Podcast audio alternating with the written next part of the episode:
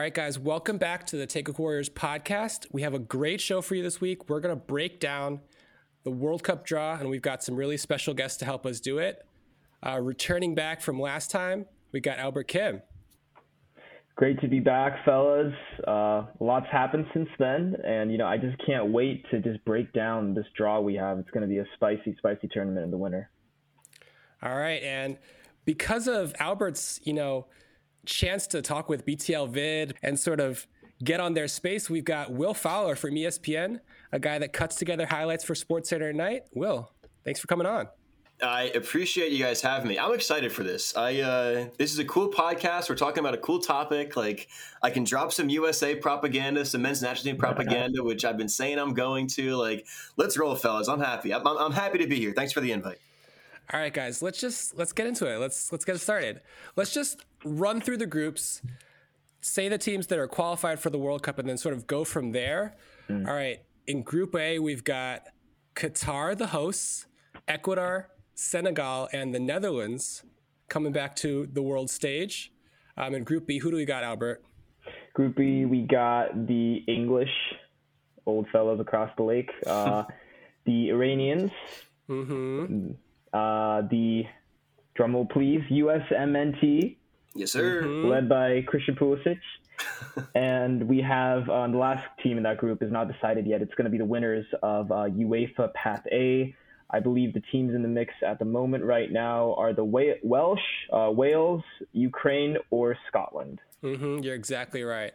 Yeah. All right, Will, I'm sorry I didn't let you do Group B. I'm going to let you do Group C. It's all right. I'm over it. Uh, group C. Group C is a good one. We've got Lionel Messi, the greatest player to ever grace sport, uh, in Argentina in Group C, joined by Robert Lewandowski and the perennial do nothings in international competitions Polish. Uh, Mexico, the consensus third best team in CONCACAF, coming from an American oh. fan in, uh, in Group C. Spicy. And, and I've got no, uh, I've got no nothing special for Saudi Arabia. The the just happy to be there Saudi Arabians in Group C. Mm-hmm. All right, in Group D we have the world champions France, with I mean the embarrassments of riches they have with Pogba, Mbappe, Griezmann, you name it. Uh, the winners of the AFC and CONMEBOL playoff, which is Asia versus South America, which will be either the United Arab Emirates or Australia versus Peru. Uh, mm-hmm. Uh, we don't really know who's going to come out of that one. Denmark with the amazing story of Christian Eriksen back from really just a very harrowing experience on field, and Tunisia. Uh, just like what you know, what Will just did there with the Group C, uh, we don't really know much about Tunisia other than that they're there. Uh, let's go to Group E. Group E, we got Spain, who impressed heavily at the 2020 European Championships, making it all the way to the semifinals, led by Luis Enrique. Uh, and the second uh, seeded team in that group is actually unknown because it's going to be the winner of the uh, CONCACAF OFC playoffs. I believe it's going to be either Costa Rica or New Zealand, uh, the mm-hmm. Kiwis. Uh, number three, uh, one of my favorite national teams of all time, although I have no German blood, uh, the German national team, uh, the DFB as we call it, led by Hansi Flick, the former Bayern Munich manager. And at number four, you have the Blue Samurais, uh, Japan, who I believe just made it automatically by finishing second in their qualifying group uh, in Asia. Pretty uh, interesting group for sure, yeah. All right, well, Group F. Group F. Th- this, I don't mean to tease anything that we're talking about later, but Group F is one of my favorites in this entire competition. It's spearheaded by two European nations who we genuinely have no idea what to expect from Belgium and Croatia. Croatia, of course, finalists in the 2018 World Cup, um, and Belgium, the national team that's almost inexplicably been at the top of the FIFA ranking for uh, no reason. I mean, it was unbelievably over the top how long they were at the top of the ranking for. They were recently unseated by Brazil, uh, long in the making, joined by the Canadians, who I'm very, very excited to see in their first World Cup in, mm-hmm. I believe, 36 or 40 years. Yep. And uh, another sleepy good nation, I think, that could uh, surprise some people in Morocco, led by Sevilla's Youssef En-Nesyri, who is a goal scoring machine, uh, but they've got some players as well. So that's an exciting, exciting group. All right, Group G is a good one as well. Mm. Uh, it's got Brazil, the top ranked nation in the world, led by Neymar. Serbia, always feisty, always hard to play against. Switzerland and Cameroon, who had probably one of the best playoff matches I've ever seen, scoring twice. Yeah, wow. that was wild. Scoring twice in like wow. extra time to get in there, which was amazing. So that's a really good group. I think that's going to be really tight, that group. Mm-hmm. You know mm-hmm. what's interesting about that group, too, is that Brazil, Serbia, Switzerland were all in the same group in 2018. So they're yes. just doing it all over again. Yeah. Yeah. And I believe they were with Costa Rica, who is yes, they were, who is up in uh, in what the the France and Denmark group, who are in the same group, right? Or am I just yep. whatever? No, you're it's, right. And the French and the Danes also played each other in 2002 in that World Cup when the French right. crashed out. They have a history together. Yeah. So should be neat. We'll see. All right, Albert, we're going to let you introduce Group G. The uh, H, I believe. Oh, Group H, H, Group H. Yeah. yeah, my bad. I think this is one of the most, the more unpredictable groups in the entire World Cup because you got uh, the European champs before the last one, the 2016 European champs in Portugal, led by an aging Cristiano Ronaldo. You got Ghana, who is making it back to the World Cup after missing out in 2018 um, in Russia. And you got the Uruguayans, who recently swapped out their longtime manager, in Oscar Tabarez, led by an aging also Luis Suarez and Edison Cavani. And finally, Daemingguk, South Korea. Yes. In uh, the fourth position right now, led by Paulo Bento, who's a former Portuguese player, and uh, the Tottenham striker, Son Heung-min. Okay, so our mission for this podcast is we're definitely going to go deep on the Group B and Group F just because we are – Korea fans as well as United USMNT fans. But for now, let's sort of just react to this. Um, I don't really care who goes first, but what do you guys think is the most exciting group in this in this World Cup? Oh, and I'll let you go first. You're on the podcast more frequently than I am. Oh, you sure? No, no. I mean, you're. Come on. You. It's your first time, so. Respect. Sure. I I will tell you, I am in love with Group H with with mm. Korea. I that group for me is I think the big thing when the draw occurred, right, was everybody. There's no group of death. You look at all eight groups, and you can't pick one out that reminds you of Group F in last summer's Euros or um, was there a group of death in 2018? I can't even remember if there was a World Cup group of death in 2018, but 2014 with Germany, Portugal, USA, and Ghana. That was the group of death, right, in 2014. Yeah. There isn't one this year. I look at Group A, Group H as quite the opposite. And I forget if I referenced this in the BTL spaces. Group H for me is a group of life, not a group of death. And the reason why I call it that is because all four all four national teams in this group, Ghana, Portugal, Korea, and Uruguay, are all entering, I think, with with this draw thinking there's a legitimate chance that we can escape. I think every single one of those teams are expecting to advance. And that for me is a group of life, a group that everybody looks at and says there's a way out for us. Um, I look at, at a team like Portugal and uh, this is a point that I've been trying to hammer home since the Euros. I don't know what it is.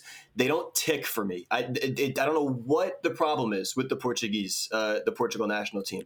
I had them in the final in the Euro uh, last summer and they disappointed. It just see there's something about the way they play in attack, and obviously Fernando Santos is not the most beloved international coach, um, but there's something about the way they play that they just can't seem to turn on an extra gear. We know that Ronaldo and Bruno Fernandes um, are not the the ideal attacking pairing. We see it with Portugal and we see it with Manchester United as well. Um, and then I look at a side like Uruguay, who were brilliant in CONMEBOL qualifying. And mm-hmm. again, yes, are, are led by uh, Luis Suarez and Edison Cavani, who are two aging strikers, but as far as we're concerned, they can still both do it. And they've got some young players as well who I'm really, really intrigued by. Names like uh, Fede Valverde at, at, Real Madrid, names mm-hmm. like Rodrigo Bentancur, who is yeah. lighting it up for Spurs. Mm-hmm. Um, I think Ronald Araujo is one of the underrated center backs in European football currently. So this is an exciting Uruguay side. Of course, you've got uh, Ghana, who have come through African qualifying, which I think is the most difficult confederation to qualify from, is Africa. Just the way that it's structured, you need to be nearly perfect to clinch mm-hmm. one of mm-hmm. the five places. Yeah, and then you've got Korea, who maybe have the the best, if not a top three pure goal scorer in this entire group in, in Son Heung-min, who I'm sure we'll talk about at length when we when we dissect this group a bit more thoroughly. The big thing with competitions like this, especially in a group phase, is I think you need to have a player who you can look at and say, you're going to be the one to score the goals. You're going to be the one who, if we need you to late in the match, I trust you to take a chance if you only get one. Um, there are teams that don't have that. They've got loads of creative ability. They're very structured and solid defensively, but they don't have that talismanic goal scorer. And a lot of times that ends up being their Achilles heel. Korea is not one of them because they've got that man who wears number seven on his back at Tottenham Hotspur, who Albert knows I, I die for. That man is is like responsible for seventy percent of my happiness. Um, but he's the man, and he's somebody who who can win a match by himself for Korea. We saw him do it against Germany in 2018. So a really really exciting group of four. Okay, I, I really appreciate you picking Group H. Um, I am not going to pick Group H, and I I really hope Albert doesn't pick my group either. So mm-hmm. I'm going to mm-hmm. let Albert go first, and um, okay. I'll, end it off. What's um, your group? I- I, I think for me, looking at all these draws, um, definitely interesting. It's for me, it's Group E, um, and I hope that wasn't your group. Was it? No, it wasn't. okay, great. Uh, and the reason I say that is because um, as a fan, uh, especially of German football, yes, I follow the American team, I follow the Korean team, but I also follow the German team quite frequently. Um, one of the biggest uh, issues, I think, of their golden generation from 2010 to 2014 was the fact that their bogey team was essentially Spain. Uh, they could not beat uh, the possession-based teams based off Xavi, um, Andres mm. Iniesta, Iniesta in midfield.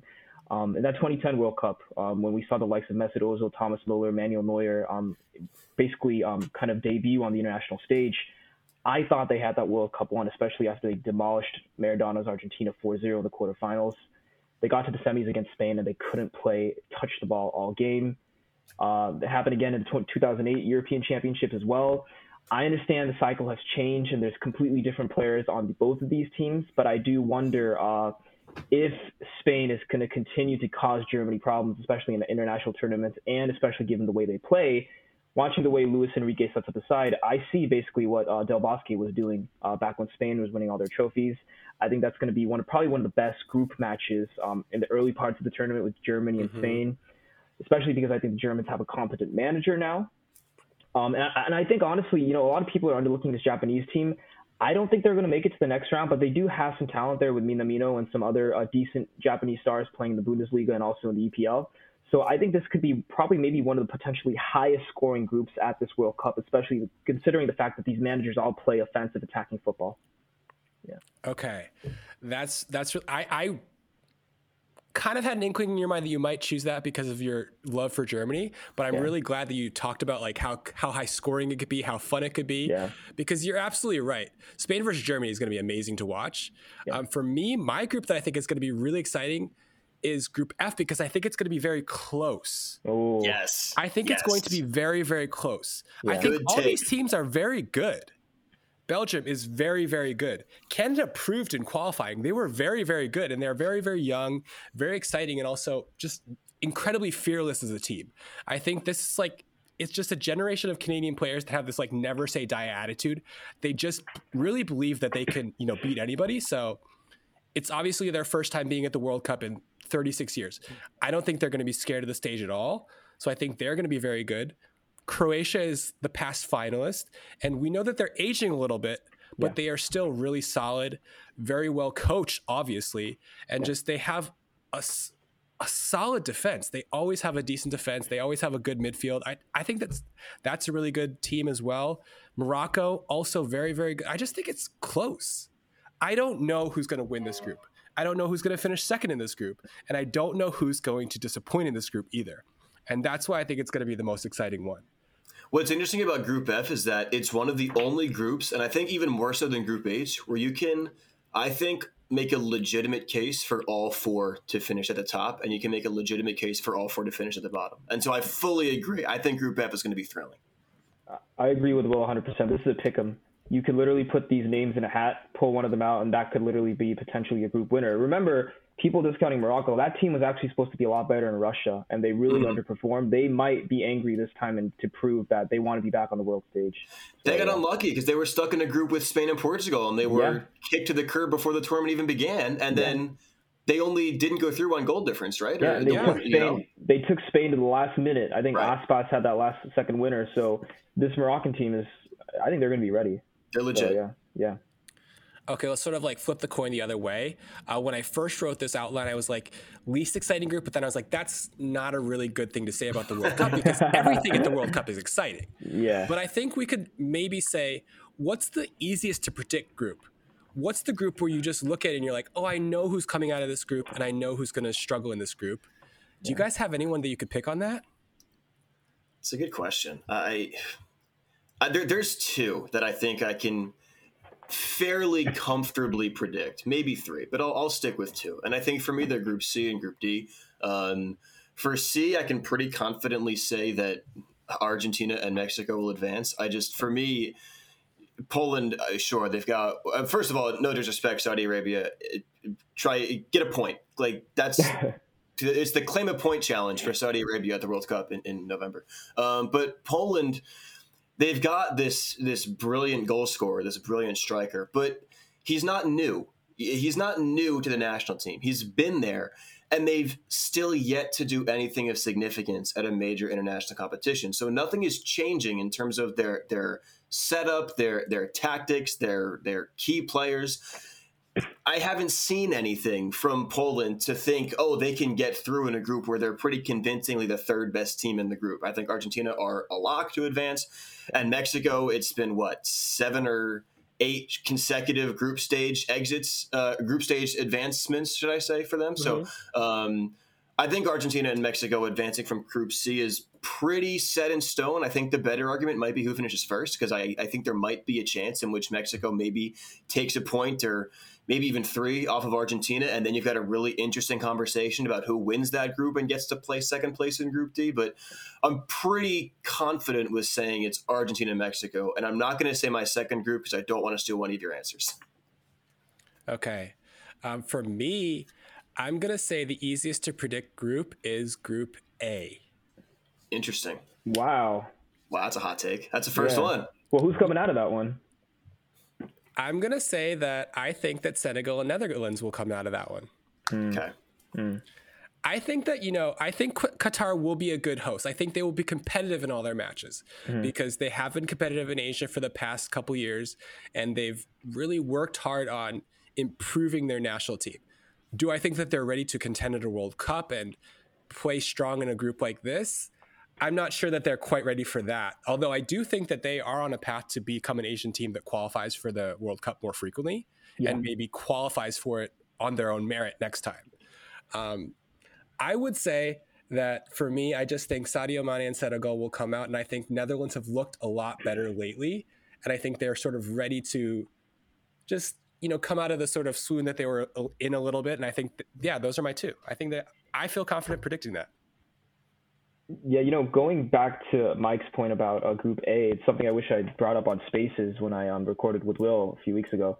Um, one thing I didn't mention is that this Qatari team, I know that friendlies don't matter a lot, but they have played a few friendlies against some not high level European mm-hmm. competition. I'd say decent level. They, I believe, they played the Republic of Ireland, uh, Serbia, and maybe Portugal. And I remember and they get results. Eh, yeah, but I remember in those games against the European teams, they did get smacked. I believe they lost the Irish by a score of three or four zero. Um, they they got smacked around in those uh, friendlies, so I, I, do wonder if they can even replicate that form on home soil. Uh, maybe the climate will will play a part in it, but I, I would agree with Mike in the sense that if I had to choose two right now, it would be the Senegal and the Netherlands. But Qatar, I think I said this on the on the uh, Breaking the Line show earlier. I think at best we can see maybe a South Africa esque performance where they have one win, one draw, and a loss, and finish third in that group. Yeah, yeah, it's fair. I, I I, am not going to sit and act as if I'm some Qatari football expert because I'm far from it. But I just we've seen Qatar play at the Gold Cup. They were Gold Cup semifinalists, and they gave the U.S. a tough, tough match. I think they needed a goal in the 88th minute to advance. Um, and to your point, Albert, they've scheduled friendlies with some middle tier European nations, and they've gotten results from them. I believe they just took a point off Slovenia, who are not some big time okay. European nation, but um, but they they they are a European nation. They have they have players. I think I'm I'm not going to make a cohesive argument for Qatar to advance out of Group A, but I do think that this is a side that might be getting slept on just a little bit. I think if um, I, I, let me know if, if you guys know a bit more about Qatar than I do, as people who probably follow Asian qualifying a bit more thoroughly than I do. But I know Qatar, they've got some players in attack specifically who can play really, really well. Mm-hmm. Um, and uh, I think Ali, Almoez Ali, and Akram yeah. Afif are, are, it's a really yeah. quality striker pairing they have. I don't know. I mean, I was on my podcast a few days ago and they were like, Group A, let's not even talk about it. Qatar fourth, and I was like, pump the brakes. I don't know about that. Like they might, they might, they might make some waves. But that said, I, I, I agree with you, Michael. I think that it's probably Senegal and Netherlands. Yeah. Okay, Albert, which group did you go for?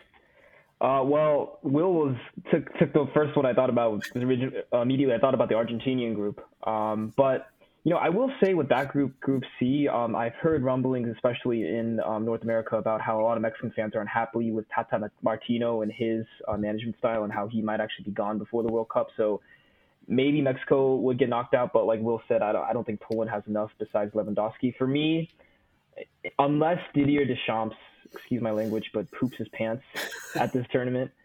I cannot see the French succumbing to the champions curse. And what I like to do is what I like to um, look at past tournaments and see kind of a pattern as to why those previous champs got eliminated. Uh, in many cases, for the French in 2002, is because of injuries to key players like Zidane.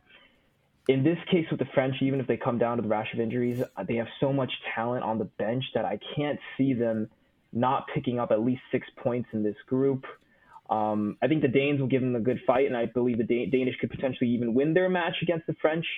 Um, but considering the other team that's going to be potentially placed in that group, it's either um, I believe it's either going to be uh, what it's either going to AFC or CONMEBOL. Which one is it? It's either going to be um, I'm trying to find which path winners are going to be in that group. Anyways, D would either be Australia, UAE, or Peru. Yeah, I can't see any three of those teams getting results either. So for me, it's Group D. And I watched actually Tunisia's last um, qualifying match against Mali. Uh, they drew them 0 0, provided absolutely nothing in attack, even though they were at home. They did well to qualify from Africa, but I don't see them putting up a fight. And I see the French and the Danes finishing comfortably 1 and 2 in Group D. Yeah, agreed. Yeah, that was another one that I thought about as being a little bit easy to predict. Yeah. All right, so let's just sort of like let's get into the take zone. Let's let's talk about some hot takes. And I want to start this off because I think that this this might be a take that a lot of you guys don't agree with because mm. of just what I've just even heard right now. So I'm gonna say it. Uh, my hot take is this: Mexico will break their streak of advancing out of the group stage. They've done it since 1994. This so you the think they don't they advance? No, I think that they're they will finish third in this group. I actually think that Poland have enough to eke out second place. I'll say. But what? Like, what is it that they have? Okay, okay. Let's just sort of like talk a little bit about their roster. Mm. Okay, they have a great goalkeeper. Wojciech Szczesny is a great goalkeeper. He's very big good. fan.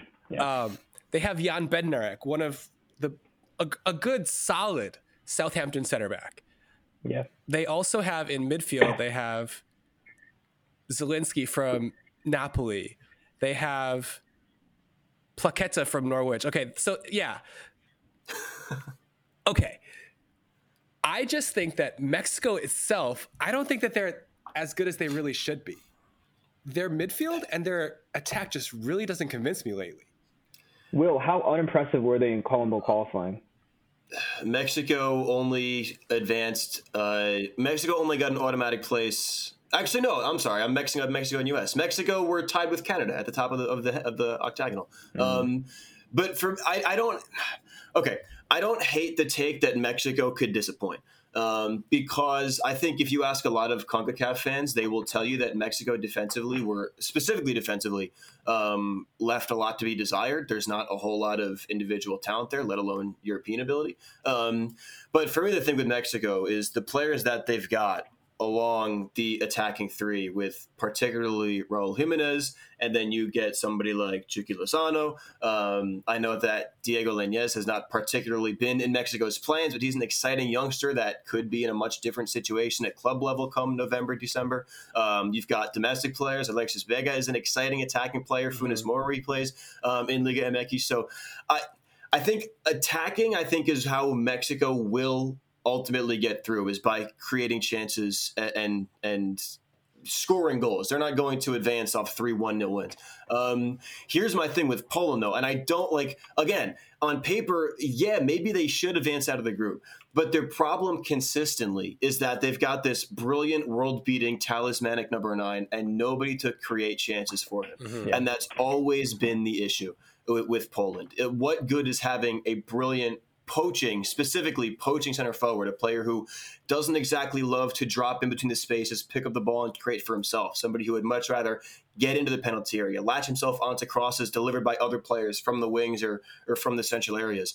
Poland don't have that. And so they've got this brilliant, maybe the best pure goal scorer on the planet, but nobody to consistently create goal scoring chances for him. That's my only concern with Poland. Like defensively, fine. I, I, I like Bednarek as a player who is good enough to advance out of a World Cup group. I think they've got Mateusz Klich as well at Leeds mm-hmm. who can sit in yeah. that holding role. Um, but I don't know. For me, I just it sounds weird to say with a Polish side that have Robert Lewandowski.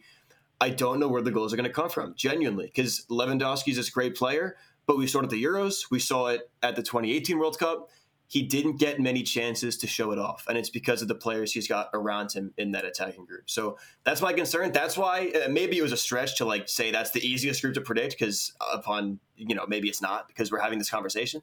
Um, but I don't know. I still think it's got to be Argentina and Mexico to advance, and then Mexico in traditional Mexico fashion lose in the round of 16 to probably France because that's tradition. I don't know. I guess the reason why I'm a like looking specifically at the form of Jimenez and Chucky Lozano, just knowing that they've kind of had rough seasons, not really been very prolific at club level either.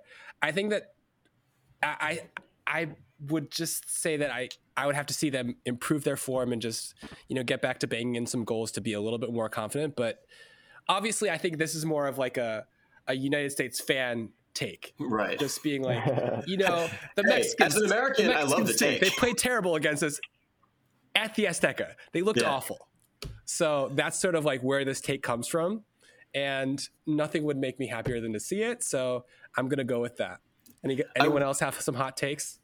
I will say, just regarding Mexico briefly, I think Chucky is a player who is going to get up for big games like that. Obviously, he scored the crucial, crucial goal for Mexico against Germany in 2018. But mm-hmm. even though he never got on the score sheet, I was always kind of impressed with him when he played the U.S. throughout the CONCACAF qualifying. His ability to to make those penetrating runs, to get himself into positions to score goals, and his finishing let him down. But I don't know. He's one of those players that, for me, yeah, maybe he's not super impressive in the the kind of day to day whatever. But when it's a big match, I think you can bet on Chucky Lozano to kind of get up forward and at least find himself in one or two positions to score a goal. But again, I don't hate the take as an American that Mexico won't get out of the group. Okay, who else wants to go with the hot take? So I have I know we talked about this group as a pick'em, but I actually think Belgium crashed out of the group stage in this tournament. Love that. And I'm looking at their squad right now, and I would describe it as basically a skeleton of what they had in their golden generation. Love it. That Ooh. central defense is either in a nursing home or yes. can't play football. Um, I'm looking at yeah. the guys they recently called up. They're not bad, but they're not they're not what we're used to. Jason Denayer, Dedryck Boyata, Thomas Fouquet. If especially the Canadians can get in behind with their pace, if Alphonso Davies is healthy and if Jonathan David shows up on that world stage, I could see the Canadians doing something akin to what we saw the South Koreans doing to the Germans in the last World Cup and winning by a score of something like 2-0. And in attack, who do they have? They got Lukaku, who can't find a game under Tuchel. Lukaku? Mm-hmm. Yeah. And the other guys, Benteke, Batshuayi, Origi, okay. I mean, they're players, they're pro players but they're not going to strike fear into the hearts of opposing defenses. I think there's always one surprise in the World Cup. This is going to be one of them where this, I think, starts maybe potentially the downfall of the Belgians, and even we see them maybe not even qualifying for the next one or two tournaments because I think that's how much of a drop off you have from this generation from the previous one. It is a steep fall off. You're right, and yeah. that's like I don't know how they were number one in the FIFA ranking for so long because they've got they've got some brilliant players. They've got, like you said, Lukaku. They've got Kevin De Bruyne. They had Dries Mertens when he was yeah. clicking at, at Napoli, but like they're all, if my math is correct, on the other side of 30. Yeah. And the players replacing them are names like Boyata, like you said, names like Saelemaekers, who is a fine player, but you know what I mean? It's a drop off. So I, Belgium to duck out. I like that. I like it's, it. Especially if, like I said, the other teams in the group have attacking talent. Croatia with Modric on the ball, and the Canadians, I think, are going to give them a really hard time. Yeah. Yeah. I really like that take. Okay, yeah. Will, what do you have for us? I have. I think I've crafted one, just oh. out of nowhere, and I, it's not one that I'm saying just like for the sake of saying. Like, actually, I'm starting to make myself believe it. I think we see at least one nation in the round of 16 who we don't even know if they're going to be in the group stage yet. Does that make sense? I think Whoa. we see at least I think we see at least one playoff winner advance out of the group and into the round of 16. Um, and I'm going to go ahead and say forget the Costa Rica New Zealand playoff because they're in the same group as Germany and Spain. But you look at the uh, Oceanic and South American uh, playoff, it's hmm. Australia, Peru. Mm-hmm. And they're in a group with that we've discussed with France, Denmark, Tunisia. I think you have a clear hierarchy there with France and Denmark as one and two. But Denmark, as much as I love them and as much as I love Christian Eriksen, they strike me as a side that will either make another spectacular, sensational run or they'll really, really disappoint. I don't mm. think there's a middle ground for Denmark at this World Cup. I think that it's one or the other. And Peru are a, a battle tested South American side that's not an easy confederation to qualify from.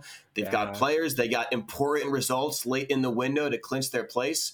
Um, so I don't hate the idea of potentially Peru advancing, but then the big one, fellas. I mean, look at this Group B, and I can't believe we haven't talked about it much yet. USA, England, Iran, and then the winner of Wales, Scotland, and Ukraine.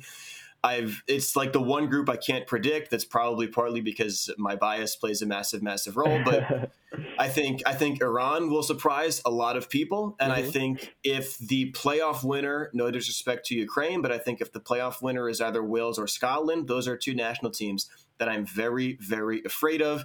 They'd be entering a group with, at the very least, England, and that's a derby match. So yeah. you can take form and player individuality out the window. Yeah. And they'd be playing against the U.S., who would be, in a way, a bit of a, of a derby match itself, if only because the U.S. have been constantly dressing up their odds as much bigger than they actually are. Everybody wants a piece of them, I feel like. Um, so I don't know. I feel like we will see one playoff winner in the round of 16, whether it's Wales, Scotland, or Peru. Um, and I'm, I think if you have to give me like one through 10 on the confidence scale, I'm putting it at like an eight. I think I'm, wow. I'm pretty confident that we'll see at least one. Wow. I really like that Whoa. take. That was, that was fun to listen to. And you made a very good case for it as well. I, I have to say that, you know, hearing that, I'm convinced as well. Dude, I don't know what it is. I, it's always like, are you guys college basketball fans? Casual. Okay. Casually. In March Madness, we have that first four in Dayton, right? The the, the play-in games. There's mm-hmm. always there's always a team that wins one of those play-in games True. that then wins their first round in the the main draw. So I don't know what it is. I don't know if it's psychological. I don't know if it's just them being undervalued, but I think that principle can be translated here. I think we'll see a playoff winner at the round of 16. I don't know if they'll advance, but I think they'll make it out of the group. Okay. That leads us into a really, really very, very important conversation to have. Let's start talking about Group B. And I just want to sort of ask, Will, who are you supporting in the in this UEFA playoff? Who do you UEFA want playoff. to see? Yeah, who do you want to see come into the group? it's tough because it was it would obviously for reasons bigger than football be cool to see Ukraine win this playoff knock off Scotland and then eliminate Wales and then reach the World Cup main draw. That'd be, I think, a really, really neat storyline. Um, and I guess from the the World Cup perspective, that's what I'd be backing as well because I think they're the weakest of the three, and obviously I'd like for the U.S. to have the easiest draw, especially on match day one. Um, but I think if you're going to make me pick between the others, between Wales or Scotland, there's dude, I, I have to tell you, I'm Scotland makes me nervous, and it's I think Wales have better individual ability.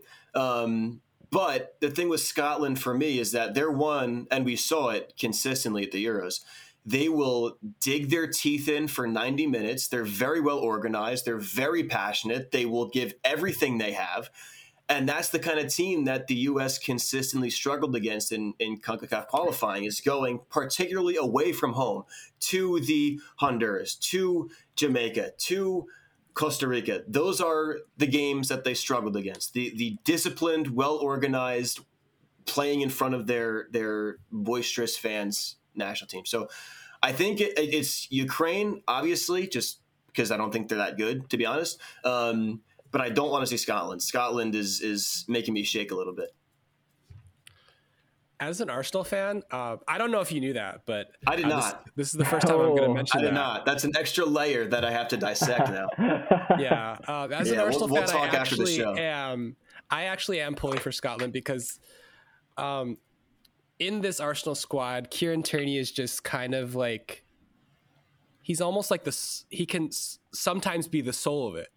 Sometimes be the guy that's just like pushing his teammates the hardest, yelling his hardest for his teammates to try harder and you know keep pushing for the victory, all that stuff. So yeah, that sort of ethos from Scotland, I think, is why I think that they're going to mm-hmm. win this playoff, and I really want to see them at the World Cup. So that's kind of who I'm rooting for and what I want to see happen. But yes, you're exactly right that that's the type of team that you know the U.S. would really struggle with. So that would make the group a lot harder. Yeah. Will Kieran Tierney be healthy for the playoff, or will he still be out? Because that's a big miss if they don't have him. Uh, it's a race against time for him, I think. Yeah, he's just had his um, he's just had his knee operation this week, so I think it's a race against time for him. Um, that being said, I don't think that he is a make or break player for Scotland. Um, so I, I, I don't think that they necessarily you know miss him too much. I think like he's he's part of the squad, but he's not like their biggest right. player. So yeah. should, they should be okay without him. But yeah, it's a race against time for him. He's I, I'm for for Arsenal season, I'm much more worried about that as well. right. Yeah. I'm I'm sitting a little bit more comfortably now, but we'll see how everything plays out. Okay, let's just sort of talk about this group a little bit. Um, what do you guys think about this England squad right now? Do we think it's as good as you know it really could be or should be? I think it's it was good enough to win the 2020 European Championships, but to put it bluntly, Gareth Southgate is a football terrorist. um, he's a terrorist. It's what he is. Of course, not literally. I hope that people don't get the wrong impression that I'm actually calling him a partner of Al Qaeda, but the man cannot put an attacking game plan to save his life. I don't know if you guys are watching that final against Italy. England had them by the throat. That goal by Luke Shaw should have been the beginning of an avalanche of shots on Donnarumma's net. What mm-hmm. what did the man do? They score a goal and they turtle for the next 87 minutes and try to play for penalties. I think this English team, it would scare me if they had a different manager, but I think this team is as good as it is on paper. But the problem is the man picking the starting 11 and what he does with that starting 11 makes it all go to waste. And, and that's what I think of the English right now. A so what you're tiger. kind of saying about him is like he is quintessentially safe. That yes. is what he does. And I don't know if it's because he literally does not have the, I guess, expertise or football intelligence to put together an attacking game plan, or if that's how he's naturally inclined to play. Um, either way, I think it's a waste. And I think, you know, you mentioned Scotland, and, you know, Scotland, the team they remind me of is actually Burnley, which defend for 90 minutes. At times, this English team, especially in major tournaments, has done that. They did that in 2018 against basically Croatia when they basically stopped playing in extra time, playing for penalties. Um, again, I mentioned they did it against the Italians. I would be scared of them, but I just don't think the guy. I'll say it. Okay, I, I just don't think he has the ability to form any sort of attacking plan because we have to remember he was a caretaker in the beginning and he had a few decent uh, results that made the FA install him as the head guy. And I think the way the FA made their decision was in poor taste, and I, I think they're going to pay for it at this World Cup, especially with the talent that they have. Yeah, Oof. yeah that's interesting. I think, uh, and I don't fully even disagree with all of it. I think that it's like a it's a sensible take about Gareth Southgate. I think uh, to, to be to be fair to him, I think if you've got a side as defensively sound as his is, you've got. Yeah you know, make fun of Harry Maguire all you want. He's he's still at an international level one of the best center backs in the world. Yeah. You pair him with John Stones, and then you get the likes of either a third center back or or the the screening of that pivot with Kalvin Phillips and Declan Rice. So they've got the mm-hmm. players to set up that way if they would like to, and and you know, playing for 1 0 is not necessarily the worst idea in the world if you've got a defense that can consistently create 1 0 results. That being said, I think he does going forward rely a lot on Harry Kane's brilliance and wingers creating chances wide, isolated against fullbacks. That's why we saw Raheem Sterling do so much, particularly in the group stage. He was brilliant for England. Um, You've got Bukayo Saka developing, and he looks like he should be a shoe in to Thank start. You. Genuinely, I, th- I think Bukayo Saka should be starting for England come mm. the World Cup in 2020, 2022.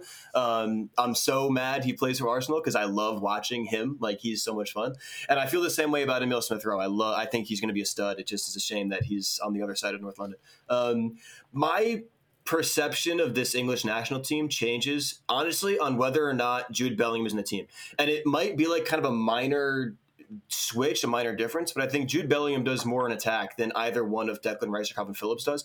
Mm-hmm. Um, and both of them, sure, both of them uh, are fine. It's a pivot that worked for 6.75 matches at the Euros until like the last 15 minutes of uh, of the final of the Euros and they self capitulated. But I think Bellingham just gives you more attacking in an attacking sense through those central channels because they rely so much England on creating through their wingbacks. You mentioned the goal they scored in the final; it was wingback to wingback. Yeah. Um, and it just it just seems like they don't create much through that central third because they've got Declan Rice and Kalvin Phillips who are both very defensively sound but limited with what they can do going forward. Yeah. Um, and I think a player like Jude Bellingham changes all of that. I think you can pair him with a Declan Rice, for example, and, and Rice can still be the player to sit in front of the defensive two or the defensive three, still ping balls all over the pitch, and then you let Bellingham have the freedom to get forward and create and pull strings like he does for Dortmund. So um, I don't know. I think uh, Bellingham is a big one for me, and I think he should be starting in uh, in Qatar in, mm-hmm. in November. I just don't know who Gareth Southgate uh, it, well, first of all, if he'd have the stones to do it, then if he did, I don't know who he would switch him out for. That's my big question. I still think they win the group, though. I mean, like maybe they don't go on a run, but I still think England. If they don't win this group, it's a farce. It's it's a disgrace. That, that that's my expectation for England. Well, I think that um, Albert was kind of insinuating that maybe um, Gareth Southgate doesn't really have the the courage to start someone like Jude Bellingham. Which that seemed like what he was. Would not surprise me. He's going to start Mount Phillips and Rice in midfield to throw home. You know he's going to do that. he'll bring back Henderson and play him as the. Yes, he'll bring Henderson on, and then he'll sub him off later in the game. Henderson, I, right? Henderson, yeah. Fabian Delph will be in the team.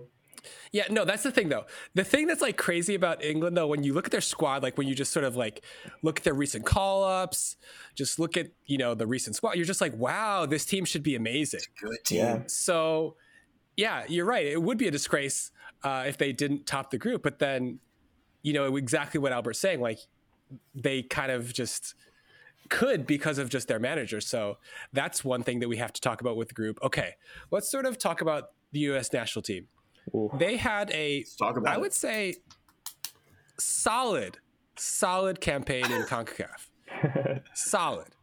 Was it super impressive? I would say no. Would you agree with me, Will?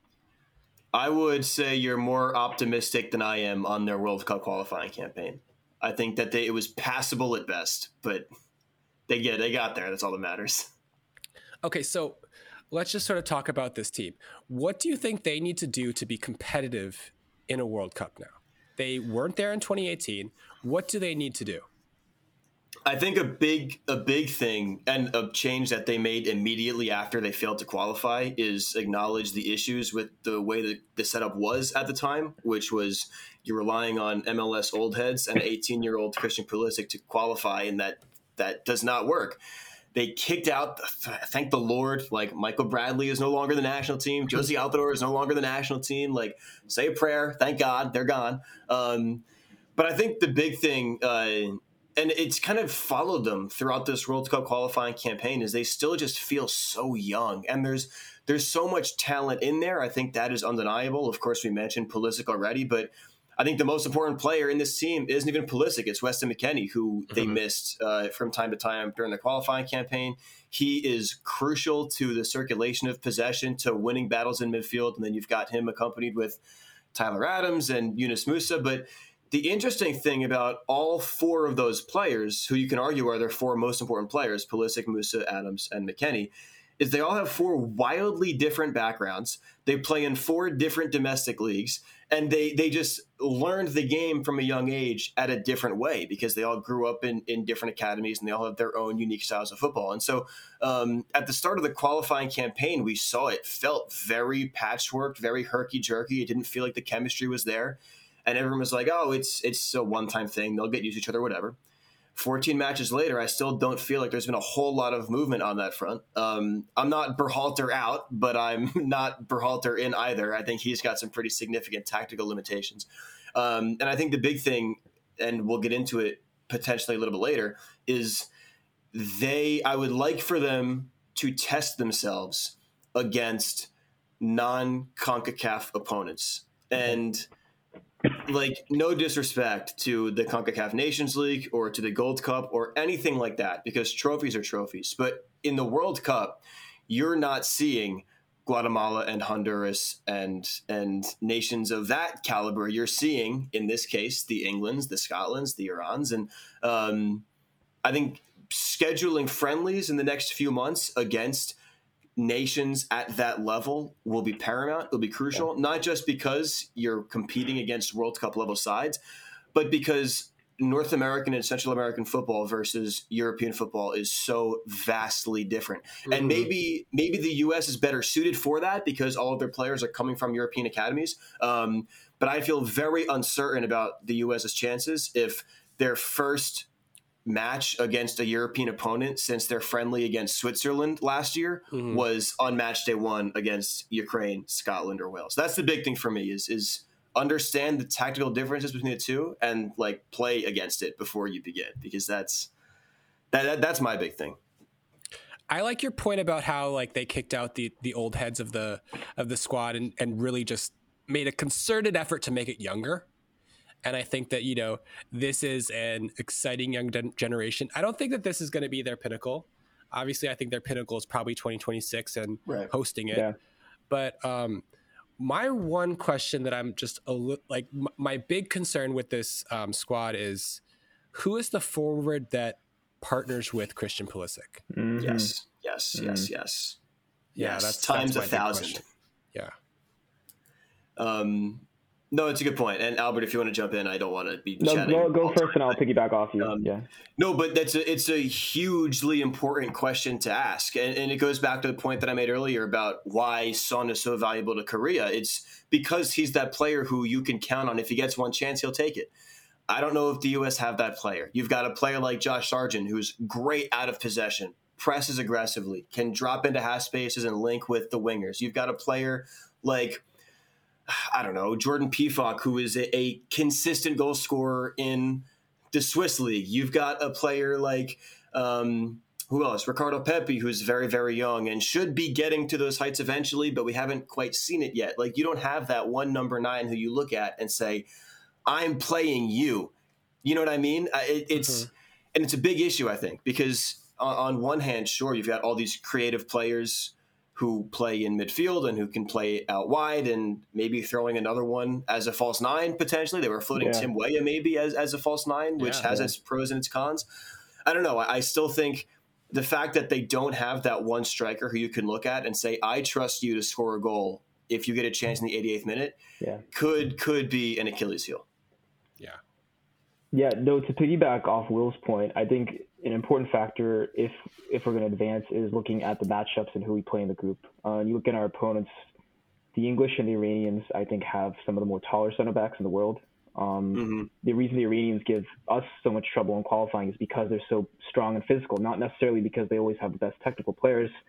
And the problem with our forwards right now, our, our number nines more specifically, is that, like Will said, they're either way too young. A 19 to start up top in a World Cup, I don't know about that. Even Messi at 19 wasn't really playing much in World Cups which is why I also would actually, I don't think he's going to do it, but I would experiment with a false nine with somebody like Pulisic, mm-hmm. Reyna, and maybe a guy like maybe Jordan Morris if he's fit or Pefok rotating. Yeah.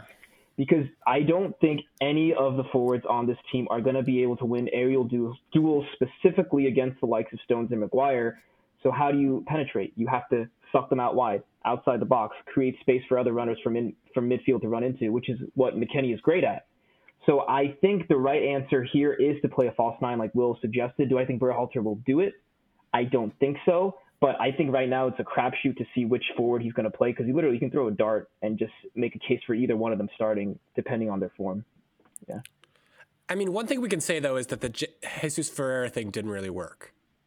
That did uh, but you know what? It, it, it, did it not work enough that he won't? He wouldn't try it again? Like, you know, I don't know. That is the thing with Berhalter, though. That that is like the thing. Um, uh, he, he, he reminds me a little bit of of Southgate, like just right. You know, tends to keep trying things that don't necessarily work, or I'm not sure. But I I really really like Albert's point right there. Just use players that are fast, do their damage specifically on the wings, and just sort of rely on those runs into those vacated spaces because our midfield is very good at scoring goals and yeah. has some creative talent. So that's what I would do. I would, you know, hope that Gio Reyna gets healthy. Please get healthy, man. Um, wishing you the best in recovery. Um, obviously, I, as an MLS fan, I actually really like Jordan Morris as a player. I think he's very dogged. I think he's very skillful with what he does with his body. He's not a big guy, but he's just very st- like he's a solid guy. Like he he works very hard. And he gets stuck in very much. So I like him as well. Timothy Weah obviously has a lot of talent. So I think that that's the route to go. But we we don't really know if. Uh, I, I think we all expect him probably to come out with a four three three right in the first opening match. Yeah. So, so yeah, yeah, that's what I figured. I so. think the thing with a false nine and. It's such an attractive idea, and he's done it before. Obviously, here my only concern with with using that is the false nine is a much more difficult role than a lot of people think. Like yes, I think it's it's a lot more yeah. than just dropping between the lines and creating and playing off of runs from wingers. It's I mean the only person who I think has really truly mastered it is Lionel Messi. I think everybody mm-hmm. else you play as a false nine and maybe they're better than in an alternate position, but they're still like it's it's never perfect. And I, yeah. I think my only concern with that and I'm not saying I don't think it's the right move. I think it's it's it could honestly be the best of a bad situation. My only concern is are you comfortable with taking somebody who doesn't play as a false nine at club level and asking them to do that in the World Cup group stage? Yeah. Because mm-hmm. it's a it's a very very big learning curve. I think I never played as a false nine or as a winger or soccer past the age of eight, to be honest. But like I don't know if it's if like that's my concern. Is like it's a difficult role to master, and I don't love the idea of asking a 22 year old to step in and do it when they haven't done it at club level. No, and just to piggyback off Will's point, um, even the best national teams who try it haven't mastered. I would say the Spanish did it when they were right. on their run. The Germans tried it with Mario Götze after Klose retired, and it was an absolute disaster. Mm-hmm. As Will said, with the problem with the false nine is if you play the wrong guy up there, it could really destroy your entire attack. Right. And because they're the focal point. Yeah, and for 60 minutes, you might not have a shot on target. So it's going to be a big decision, and like you said, if you don't have time to get it right, it, it, it sometimes is absolutely disastrous. Yeah. All right. Um, just after, just before we end off with uh, Group B, I just want to say one player I do not want to see at the World Cup is Gyasi Zardes. Dude. oh my lord. if I see his name on the roster, I'm rooting for England. That's it. I, yeah, I'm just like look. I'm just like looking at recent calls. I'm like, no, please, Greg Burkhalter. Like I know you've worked with the guy a lot. Do not bring him to the World Cup. Six foot two. Yeah, he's tall. You know, you know what actually is really disappointing is Zardes might be their best option to start against England. No. yeah. Oh my, yeah, he's the only one who's past six two. I Like think. Yeah. low key, he might be that guy. But like Oh. Zardes, like don't bring Arriola. I don't want to see him there. Like, oh my gosh. If Zardes is there, I'm gonna flip. Well, let's let's end off this conversation on Group B by just saying, Gio Reyna, um, we're wishing you all the best in your recovery. We know it's Yeah. been really tough for you this past year. T's all and the P's. best, man. Yeah. So heartbreaking. The guy can't catch a break. Yeah. All right, let's pivot. Let's talk about the Taeguk Warriors. Um, okay, like this is the question that I was kind of thinking to myself as like one thing that I just felt like I needed to talk about with this is Albert. Yeah. Do you think that this was the best group that we could have drawn from as like as a pot three team? Do you think that they, that we did well for ourselves? I, I think relatively, I don't know if it was the best group we could have drawn. I think it could have been worse, um, but it's not the best. Um, but I will say I am more bullish now um, with our chances because it's one thing I didn't mention on the, um, the previous pod with Will is the fact that I think, like you said, all four of these teams have massive issues. Um, Portugal has a manager who seemingly can't f- to put together an attacking game plan at major tournaments. Uh, the Ghanaians, I think, I've heard whispers that they're going to call up Asamoah Gyan again, who I'm Oh, surprised is still playing football. Um, and the Uruguayans, they have, I think they have a solid base in midfield and in defense. But again, you don't know what you're going to get with those strikers up front and how many minutes can they actually give you in a tournament. Um, I, I think for us, it's um, I'm lukewarm. I would say on on this. I'm not as panicked as I was when I first saw the draw come out, but I, I think it's lukewarm. And honestly, I would be happy with advancing, but also I wouldn't give Bento too much stick if they finish third in this group either. That's kind of where I'm at right now. Yeah. Um, yeah, I'm I'm gonna agree. I think overall, as I've looked at it more and more, I'm like, this is a manageable, possible, competitive group, and I think that's what we wanted. Yeah. Um, I don't think we've drawn any team that I don't think that we could compete with in any way. Absolutely. I think that that's the thing that I'm I'm very um, happy about. I think like obviously like for for example like let's say that we you know we talk about 2018 right. We just felt like from the beginning, even though we ended up beating them right, but before the World Cup started, we were like, oh, we can't compete with somebody like Germany, right? It's something like that. There's no team where I'm like, okay, obviously, I think we can compete with Portugal. I think we can compete with Ghana. And I think for sure, when you're talking about like an aging front line, like if Uruguay really goes with Luis Suarez and Ed- Edinson Cavani as their attacking forwards, like I think that we can take care of that. Obviously, they have a lot of other things that they could do um, that scare me a lot, but still, I think it's manageable. I'm I'm okay with it, and I think that that's really what we wanted. We wanted something that we could be okay with, that we Yeah. felt like we could compete, compete with, and that's really good. That's really good for Korea right now.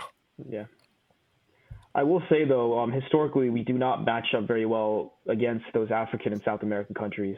So that is something to watch. Obviously, history isn't a you know a certainty, but um, I think yeah, Bento does have his work cut out for him with these matchups. Yeah. How encouraged are you both, particularly like in terms of this, your, your odds of advancing this year versus 2018, 2014? For me, a, a crucial point is the emergence of a player like Hwang Hee-chan to provide and to create Yeah. not named Son Heung-min. You know what I mean? It- It's a similar Lewandowski predicament where like they had this this brilliant number nine, but he was oftentimes by himself. And you've got a player like Hwang Hee-chan who not only has been good in qualifying, but has started to carve out a role at Wolves too. And you look at him and you're like, you're not just a good a good player on the national team. You're a good player. Like how important has his emergence been in terms of like just your advancement odds getting better? Okay, Albert, I'm gonna let you start. All right. Uh, well, I think for me, it's a, it's a complete game changer because in the past, especially in the last World Cup, most of the defenses would focus a lot of double teams actually only on Son. Um, and now you have you're at a point where he could probably have a little more space on the field, and that was one of the problems in the last World Cup was when I saw Son on the ball, he didn't have a lot of space because all the defenders were crowding into him and creating right. a box.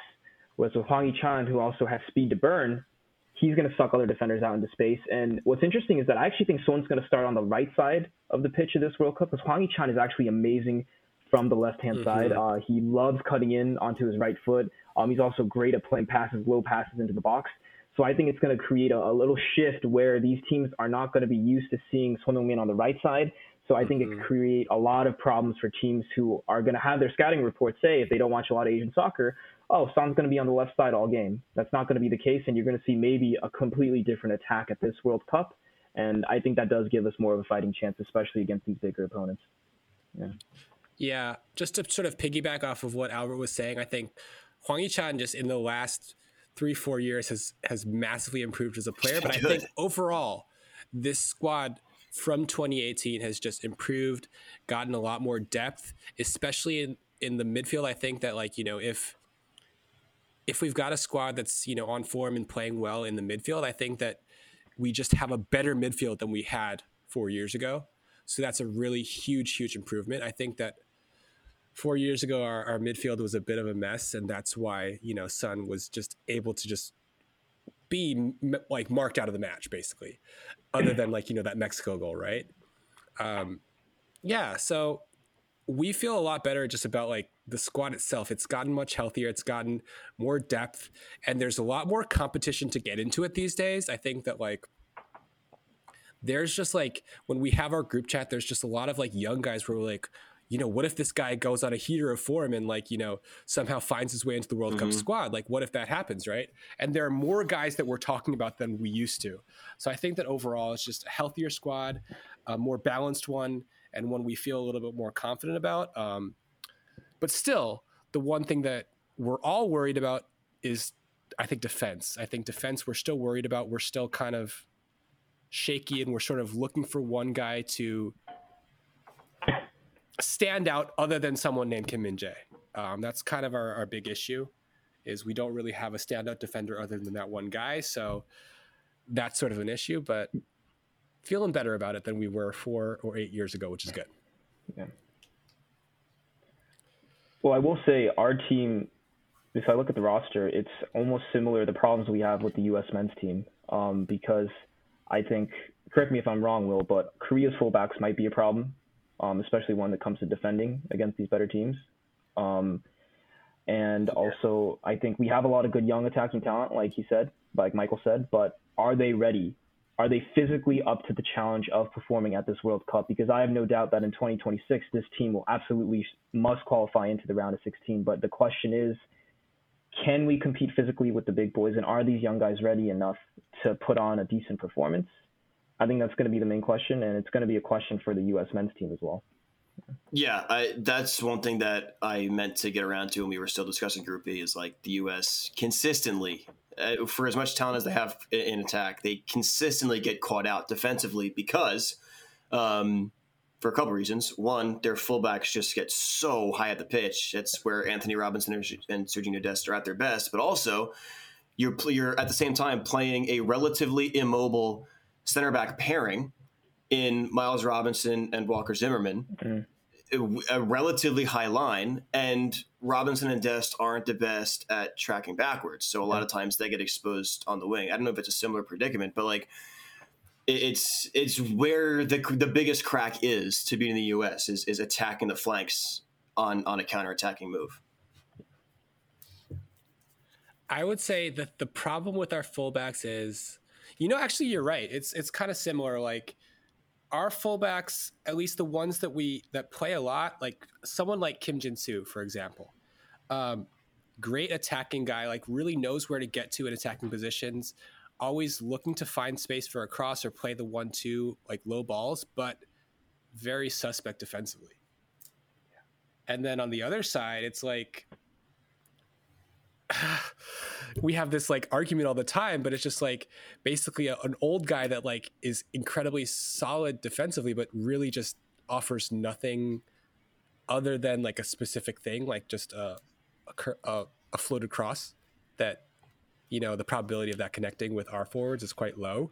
So, yeah, and then he's also in his 30s so can he keep up with you know these these players that he's going to be playing with? Like can he keep with up with a Diogo Jota in a match like that? Or you know stuff like that's just that's kind of what we're worried about. So defense is still something that I think in the in the 7 months left like we have a lot of wishes for what happens with our fullbacks. Right Albert? That sounds yeah. very familiar. Yes. I want to see rotation. I want to see rotation um, but again, I think the one solution to protect fullbacks who can't defend traditionally is to play a back three, but I think that would be a disastrous idea for both of these teams because you don't want to sacrifice another attacking winger. But in every World Cup, I think you go into it acknowledging a risk. And I think for both our national teams, you just have to acknowledge the risk that our fullbacks might get burned a few times in the match. Yeah. yeah. The U.S. has a hard enough time picking two center backs, let alone three. Are, are you going back to? Are you worried about? I was talking to one of my friends who uh, played in so- soccer in the USU system. He was telling me he's a bit worried about actually Zimmerman, especially coming up against the the bigger English strikers like Kane. I was wondering what you do think about that. About For me, Zimmerman is the quintessential MLS defender. He's very physical, very strong, very big, with absolutely no positional awareness, and so I'm. It is scary. It depends on like it, on on the depth of their line. I think because I'm very confident in Zimmerman and, and and Robinson that pairing, if they're not playing 40 yards, 50 yards from goal. Yeah. If if they're if they're further back, if we're sitting in a low block, if if even if there's space between the lines, I'd much rather have them closer to what I would assume would be Matt Turner in goal than way up at the halfway line and then needing to track backwards against the likes of Raheem Sterling, Bukayo Saka, Harry Kane, and those boys. Um, yeah. It's a good take. I, I, I, like what, what your buddy said because Zimmerman, he's an MLS guy. And, and, and I, there's that stigma, right? Like, oh, the MLS is, is not at the same level as European football, which, like, in a way, is sure. I think that's a, a, a pretty widely acknowledged truth. But there's still quality in the league, it's just different kinds. Yeah. You know what I mean? And that type of quality doesn't always translate against the best in, in Europe. And I think Walker Zimmerman is a perfect example of that. He was MLS Defender of the Year two years ago. Yeah. It wasn't a fluke. He was brilliant in MLS, but it doesn't necessarily translate to playing against against England. Yeah. I just want to say one thing that I like that we've sort of commiserated on with our two national teams is that we are very young squads that are not right. approaching their yeah. peak yet. I like yeah. that we've really commiserated on the fact that there's more to come from both of us. Um, so now we, I think like the last thing that I want to talk about is just what should we be doing in these seven months before the World Cup? Like, mm. what is your sort of forecast or wishes for your national team to be doing to prepare for this World Cup? Uh, Will, I want to start with you. What do you think that uh, Greg Berhalter should be doing, or what should he be asking um, the schedulers, the United States Soccer Federation, to do? You know what's funny? And this isn't even just because the two national teams that we're discussing predominantly on this show are USA and Korea.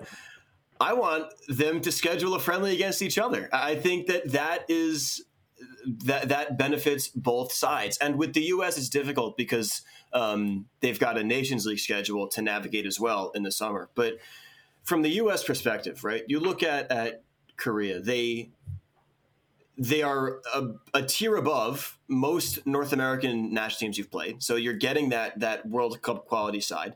You're also scheduling a friendly with a national team that handled Iran pretty comfortably in World Cup qualifying. I went yeah. back and I watched uh, I watched their first of two matches that ended one one, and I was really really impressed by the way Korea not just played as a whole, but the way that they really effectively prevented Iran from progressing the ball and then further down the pitch marked Mehdi Taremi and Sardar and They were non-factors essentially. Um, mm-hmm.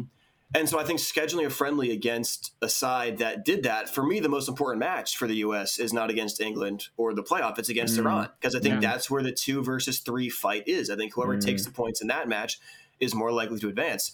And so scheduling a match with a national team that knows how to beat them, I think would serve them very, very well. Um, and then for for Korea, what's interesting is that they're in a group where it's not, let me double check this because I don't want to be wrong. Yeah, they're in a group with three other different confederations, three wildly different styles of play. Um, and so I think scheduling a friendly against a, a, national team in a different confederation. I know they're not playing against a North American side, but still having that that friendly against a different confederation is important. But also, we kind of touched on it. The USA can play so many different ways because they've got so many players with so many different backgrounds. Mm-hmm. Um, so I think I think a U.S. Korea friendly genuinely would serve both sides very very well, and it'd be fun to watch. And I'm sure we talk about it on the podcast too. I'm just gonna say this. Um, the U.S. women's national team and the Korean women's national team have played friendlies quite recently in mm-hmm. the past couple years, so that relationship there to schedule it is there. Yeah. Um, uh, it'd be thrilling. I, I, might watch that match more closely than any of the three World Cup matches. That's not true, but it'd be fun. yeah, I, I, I like that you said that. I think that that would be a really good idea. Um, okay. If you had to ask for one more friendly for uh, the U.S. men's national team, what would you ask for? I would say, hmm, that's a tough one. You know who I would want? Poland. Oh. I'd want the U.S. to schedule Poland, and I think what should be paramount in a friendly, uh, getting ready for the World Cup, is uh, specifically for the U.S. in a group with what will be two European nations play against European sides, and I think Poland hmm. um, resemble uh, England somewhat well in the sense that they've both got very, very good strikers. You've got to learn how to limit players of that quality. Um, they're sound defensively, obviously, England more so than Poland. Um, and I think Poland is on that same tier as uh, Ukraine, Wales, Scotland. England is obviously so far clear. Um, but I think they could learn a lot of things from Poland that they can use then in uh, in a match against England or, or the playoff. And then why not go for one of the big boys? Why not schedule a friendly against against the Netherlands or against Belgium or, mm-hmm. or something? Um, they've done that's something they've done in the past. They've scheduled mm-hmm. friendlies against those big nations, um, and they may not have won, but they've learned a lot. And you remember 2014, they advanced out of that group of death when they played a difficult uh, fixture, a difficult friendly schedule leading up to it. So. Um, yeah, I would say I would say any any big shot European nation would be on the checklist for sure. Okay. All right, Albert. I just sort of yeah. want to ask you, like, what do you think that Korea should be doing in the next seven months? Well, you know, Will made a really good point about how the other three teams in our groups are literally from all different confederations. You got an African team, you have a South American team, and you have the European team. Um, I think the fact that most of our, a lot of our players now are based in Europe, um, probably makes it more necessary for us to play um, maybe some more African and South American teams. Um, mm-hmm. One team actually two teams I would I would try to get friendlies in with in preparation for the Uruguay game, which I think is probably going to be the battle for second place if mm-hmm. Portugal does what they're supposed to do. Is I would want to play either the Chileans or the Colombians. Um, mm. In South America, you play that taxing, just brutal, almost street football, where there's rules, but there's no rules in terms of physicality. You know, where you're almost pretty much fighting against your opponent on the pitch for 90 minutes. I think we need to get that mentality where we're ready for a war against the Uruguayans um, and I think the Chileans and Colombians will provide that. I believe we actually played the Colombians a few years ago in a friendly in Seoul, which we won two to one. But I remember the chippiness and nastiness of that yes, game. That was a very, very, very chippy yes. game. For there were some other reasons, uh, you know, racism reasons that there um, that it wasn't a great game. But I think um, in terms of stim- stimulating that kind of environment that we're going to face against the Uruguayans, especially, is something that's going to be key. Um, and in terms of the Ghanaians and preparing for them, I actually want to see us play against the Algerians once. Um, I know Algeria didn't make it to the World Cup, but they did spank us four to two in Brazil. Mm-hmm. Um, I think playing against a little more dynamic, shifty African team with more pace, which is what the Ghanaians kind of have, um, will be a good way for us to simulate what we should expect um, at the World Cup. Uh, I think in terms of maybe a European opponent, I know they didn't make it, but maybe Sweden um, I'm not sure if Zlatan's like pl- yeah, I don't know. I'm sure if Zlatan's going to play with the national team anymore. But another tall, older center forward who's not going to move a lot is something you should use to maybe use as a template for when you play Ronaldo in Qatar. So I think you just need to try to simulate all these situations you're going to face again um, at the World Cup. So those would be my four teams. Yeah. Okay. Another thing that we just sort of have to think about, right, is that there's seven months to get healthy, and also there's a transfer window uh, before this happens. Usually, mm. the World Cup's played in the summer, right? Yeah. And the World Cup's kind of that auditioning field for you to get your move after it's over. But this time, there's going to be possibly some moves that sort of impact your form leading up to the tournament itself. Um, so I just want to sort of talk a little bit about what do we think could happen in summer that would help or hurt our team, and like what's a couple players that just have to be healthy or have to get healthy if they're injured currently. Um, Albert, you want to go first because I oh, went no, first last time. no, Will, you're right. You can go first. I got to cool. think about some names. Yeah. I think for me, for the U.S., I think what health wise, obviously everyone it seems is just so unbelievably brittle and fragile. Um, but I think there's two players specifically that I look at and I say you need to be healthy throughout, and that's Weston McKennie, who I already mentioned, and not even Pulisic. I think the other one's Tyler Adams. Um, mm-hmm. Having having a midfielder who can be that cog in defense in front of a not very mobile uh, center back pairing, the the defensive minded one who can also progress the ball, the versatile one who can fill into one of the fullback spaces when they get up the pitch. I think Tyler Adams gives a lot that a player like uh, who would be next in line for Adams, Kellyn Acosta. Uh, um, mm-hmm oh my gosh, who's the uh, Pomykal, Paxton Pomykal? I mean, who who is next in line after Tyler Adams? I I don't know who it would be. You bring in Odin Otasowie, Owen Otasowie back from from uh, from Wolves or wherever he is now. I don't I don't you know what I mean? I think Tyler Adams is so crucial to the way US play, but also there's no replacement for him. I think he mm-hmm. needs to be healthy. I think Weston McKennie, for obvious reasons, needs to be healthy. He is their most important midfielder. I think he's the most important player when they've got a full healthy 11. Um, and then in terms of, of movement, there's two big ones that I have that I really would like to see happen. I think one of them is about as close to a lock as you can possibly get. Um, and it's not even a transfer, it's get Fulham promoted. I think if Fulham mm-hmm. get promoted from the championship, You've got two players in that Fulham side, assuming they don't leave, who will be playing three or four months of, of Premier League football before the World Cup starts. That's Antonee Robinson, who could learn so much in that time span. We know how how uh, advantageous the Premier League is to some attacking wingback, some of the best wingbacks in the world playing the Premier League.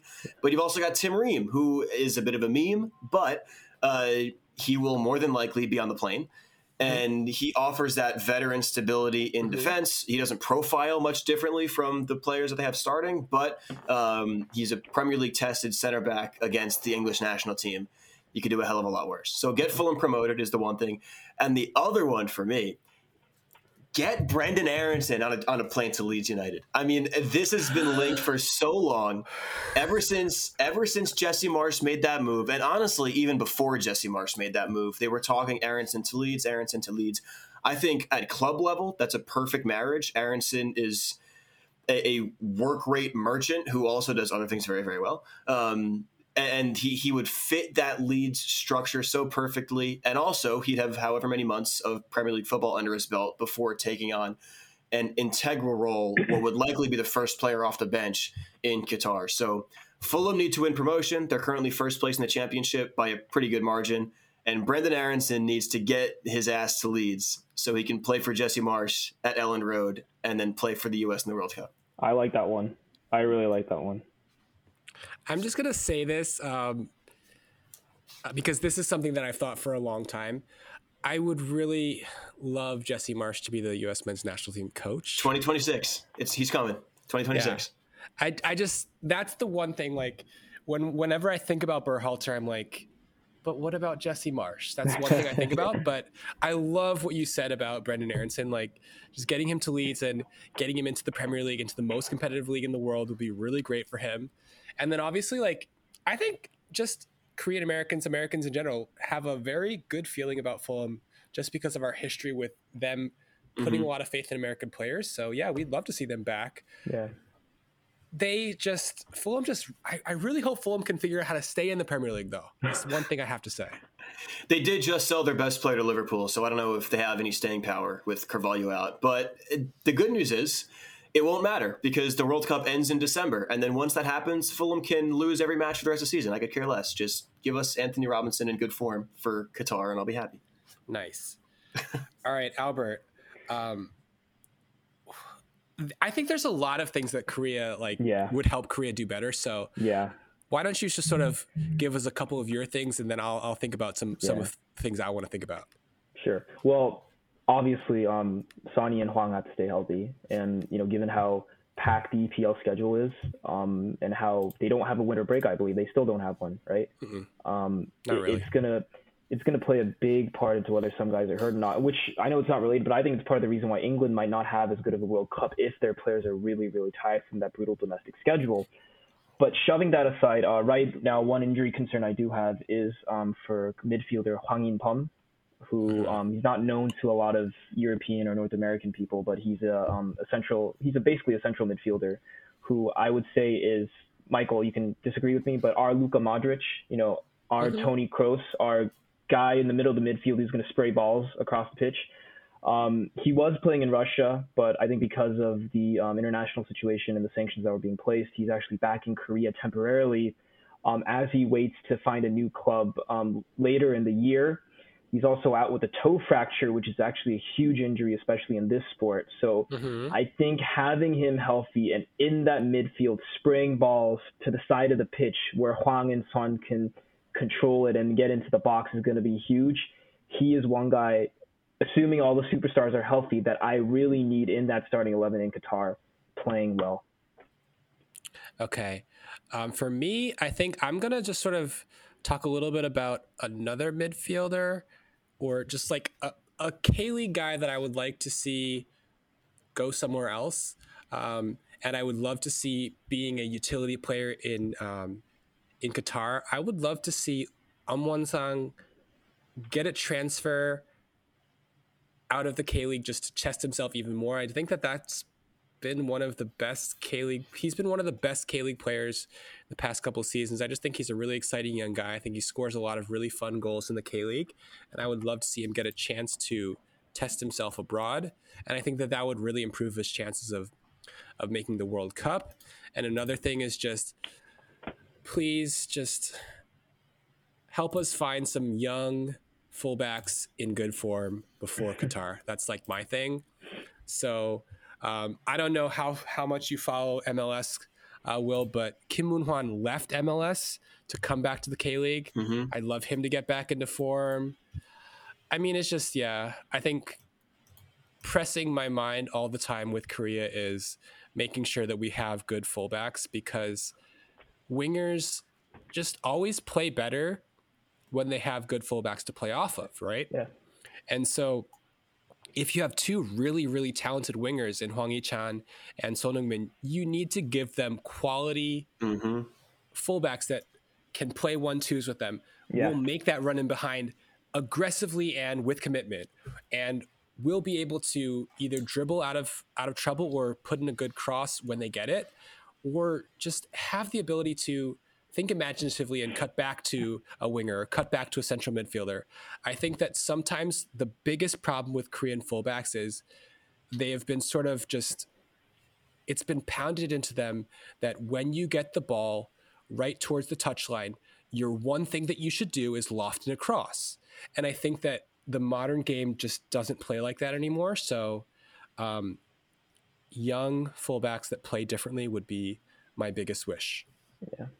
I think the biggest, what's so fascinating is that like this World Cup, maybe more than any other one ever, is going to be so based on club form. Like, and it's all because it's thrown in the middle of a domestic season. Like, yeah. and so we're sitting here predicting the the squads and all this and all that. Come November, if Josh Sargent has scored six and seven matches, he's on the plane, and no one's going to complain about it. Which is is so it's so interesting to think about. Like it is so important, like the form that a player is in at club level for the two or three months prior, and it's a different dynamic because we've never had that before, at least in our lifetimes. Yeah. I Can mean, we- this is this is really going to be a truly unique uh, World Cup. Albert, Yeah. what were you going to add? Uh, I was just gonna say, sorry. Um, just before we sign off, obviously, just to give our winners as a last Ah, prediction. you read my mind. I wanted to do this too. yeah, Oh, nice. Okay. yeah. So whoever can start off, I don't care who goes first, but I think that would be a good way to cap off the show. So. Albert, you go first. Yeah, you suggested. Ah, man, oh man. Um, I, I I would pick the French, but I, I think historically, again, I'm looking at history. It is really, really hard to win two in a row. Um, I think the Brazilians are the only ones who've ever done it, if I'm not mistaken, Yes. or the Italians. Oh, no, the Brazilians. Yeah, Brazilians are the only ones who've ever done it. Um, I, I'm gonna go. I'm gonna I'm gonna go for Spain. Ooh. And I'm gonna go for them just because I think this is the time. I think he's already made his mark in on the club stage, but I think for more casual fans of soccer, I think this is when Pedri really elevates his name and brand to casual sports fans who are going to realize this kid is also going to be part of that Mbappe Haaland generation. Um, I think that midfield is dynamic. I think I can count on my hand maybe two or three teams in the world that are going to have more possession than them. Um, and I think once Spain start doing that, they're almost impossible to beat. And I think they have a great manager in Luis Enrique who has big game experience in Barcelona, who sets up his tie, side in an attacking manner. Um, the fact they don't have a great center forward isn't a problem. It never was a problem for them when they were winning all those championships. So I think for me, um, I'm going to go with Spain. Yeah, I'm going to go with Spain. I agree, although David Villa was better than just an oh, average striker. I, I forgot about. I was thinking more of uh, when they were using Fabregas as a false nine. Okay, yeah sure, yeah, sure, sure, yeah, yeah. Um, ah, I love it though. Little little Xavi Iniesta, Pedri Yeah. is going to be a stud. That guy, Yeah. oh my god, that guy was worked to his core last year. Remember the photo of him at the Olympics in the semifinal when he looked like a ghost? Ah, gotta kill him before he turns So thirty. Jesus, The guy's, yeah. a, yeah, he's going to retire at, at 25 because he's got the ligaments of a 70 year old.